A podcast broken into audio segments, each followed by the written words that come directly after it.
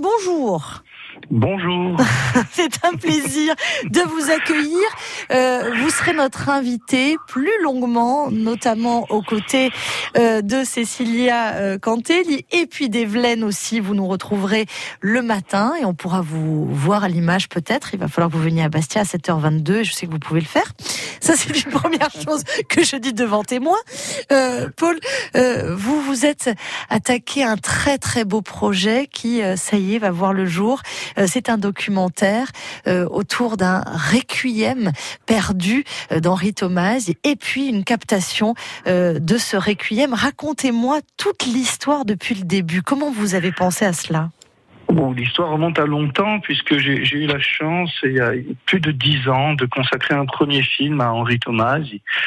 Euh, j'avais vraiment il tenait à cœur de de parler de cet artiste qui me semblait euh, à l'époque en tout cas on en parlait moins qu'on en parle aujourd'hui et euh, donc j'avais fait ce premier film qui était plus un film chronologique sur l'ensemble de sa vie de de, de, de, de son œuvre et c'est à cette occasion notamment que j'avais euh, découvert euh, ce requiem euh, qui m'a bouleversé parce que j'ai trouvé que c'était une œuvre magistrale. Alors il y avait d'autres œuvres qui m'ont bouleversé, mais celle-ci euh, particulièrement.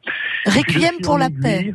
Mm. C'est, c'est, ça a été très présent et puis j'ai eu la chance de rencontrer son fils Claude Thomas qui, qui avait consacré notamment des, des, ouvrages à son père et puis euh, qui travaille au quotidien sur euh, la meilleure connaissance de l'œuvre d'Henri Thomas et on a discuté longuement ensemble et un jour euh, je lui ai dit écoute j'ai envie de faire quelque chose sur sur le requiem et c'est à ce moment-là, en fait, que, que une chose folle est tombée, ce qui m'a, m'a mis à disposition six heures d'entretien qu'il avait réalisé avec son père. Voilà. Et ça, ça a été le vrai déclencheur. C'est incroyable parce que pour que les, les, auditrices et les auditeurs comprennent bien l'histoire, vous l'avez dit avec élégance, on parlait peu d'Henri Thomas. En réalité, moi, lorsque j'ai démarré la radio, on n'en parlait pas du tout. Et c'est vraiment euh, Claude Thomas qui a fait un travail formidable. Il y avait bien sûr euh, des musiciens complètement passionnés, fous de la musique d'Henri Thomas, mais évidemment, il n'était pas euh, reconnu comme il l'est aujourd'hui et comme il devait l'être. Hein. D'ailleurs, nos porte son nom. Ça n'était pas le cas euh, encore, euh, Paul. Tout à, tout à fait. Et, et c'est assez exceptionnel parce que c'est un artiste qui est beaucoup plus joué, je dirais, à l'international. Absolument. Qui est joué en France, notamment. Euh, une raison assez simple, c'est la présence de Boulez, qui a été un peu le grand pape de la musique classique française pendant une cinquantaine d'années et qui était un anti-mélodiste. Et des gens comme Henri Dutilleux ont, ont dû attendre d'avoir plus de 80 ans passés pour pouvoir être joué de vrai. nouveau en, en France mais Henri Dutilleux a eu la chance de vivre plus de 90 ans, et, et, et, Henri Thomas, lui, est mort relativement jeune, à 70 ans. Voilà. Ceci explique peut-être cela. Premier documentaire donc qui part sur les traces du requiem pour la paix d'Henri Thomas. Euh, et puis alors donc ça c'est absolument formidable. Un deuxième, c'est la captation de ce requiem euh, réalisé donc en décembre à l'amphithéâtre de la Sorbonne à Paris.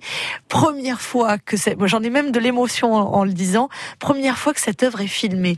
Ça a dû être oui, un truc de fou pour vous. Et, et, je voudrais remercier profondément France 3 de Corse et Astel et, et notamment Vanina Souzini d'avoir eu confiance en ce projet puisque moi j'ai dit euh, voilà c'est 50 ans de, la mort d'Henri Thomas. Il faut impérativement célébrer euh, ce, ce, cet anniversaire. Et il y a une opportunité incroyable c'est que euh, le Requiem qui nécessite énormément de gens puisque sur scène moi j'avais 240 personnes à capter. Il y avait 160 choristes. C'était de dire il faut capter ce requiem parce qu'il est on comprend la complexité de l'œuvre, vu le nombre de musiciens que cela nécessite, et c'était joué à la Sorbonne dans ce cadre assez prestigieux, et c'était un bonheur absolu que de, de capter euh, l'intégralité de cette œuvre. Euh, en période Covid, ce n'était pas gagné, on a cru à une annulation jusqu'au dernier moment, mais ça s'est fait. Il y a des Donc, chœurs hein, également. Hein. Ben, 160 chœurs, euh, 80 musiciens sur scène. Voilà. Euh, le requiem est à quatre solistes, euh, donc c'était c'était vraiment une, une, une performance assez, une représentation assez exceptionnelle d'une d'une immense qualité. Et euh, Claude Thomas qui était dans, dans, dans, dans la salle et notamment avec le musicologue Frédéric Ducrot qui a retrouvé le requiem euh, était particulièrement ému de, de le voir représenté dans ces conditions-là. On pourra voir le documentaire que euh, vous signez, donc euh, euh, qui part sur les traces du Requiem pour la paix d'Henri Tomasi le 14 février, et également la captation de ce Requiem qui fera suite ou j'imagine. Tout à fait. Les deux seront présentés dans une soirée thématique que, propose François Corsiastel et, et donc les, téléspectateurs de, de Viastel pourront découvrir les, deux œuvres en même temps. Est-ce qu'il y a un, projet euh, de, projection sur grand écran, euh, Paul? Alors, ah, c'est vrai qu'avec le Covid, cela était prévu, eh oui. que ça nous a un petit peu freiné, euh, mais on va le faire. C'est-à-dire que on est en train de, discuter pour que cela soit au moins fait sur euh, Ajaccio, sur Bastia, euh, alors peut-être sur Porto Vecchio aussi.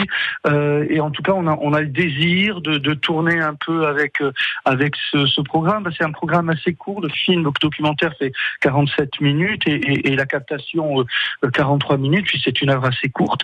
Donc c'est un programme de 90 minutes. On peut vraiment montrer les deux dans, mm. dans un programme unique que l'on peut présenter euh, dans, des salles de cinéma. Et, c'est envisageable, mais je pense qu'on attendra le mois de mars, d'avril, en espérant que euh, les choses seront un peu plus calmes sur le, plan pandémique.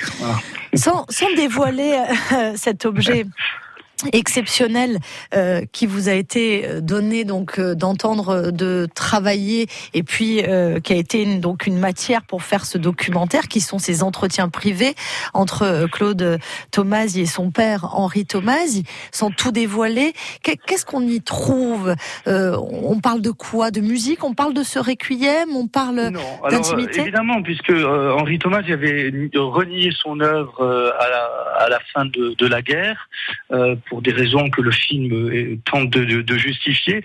C'est une quête pour euh, comprendre ce qui a poussé cet artiste à renier ce qui est considéré aujourd'hui par les, musicologues comme sa plus belle œuvre.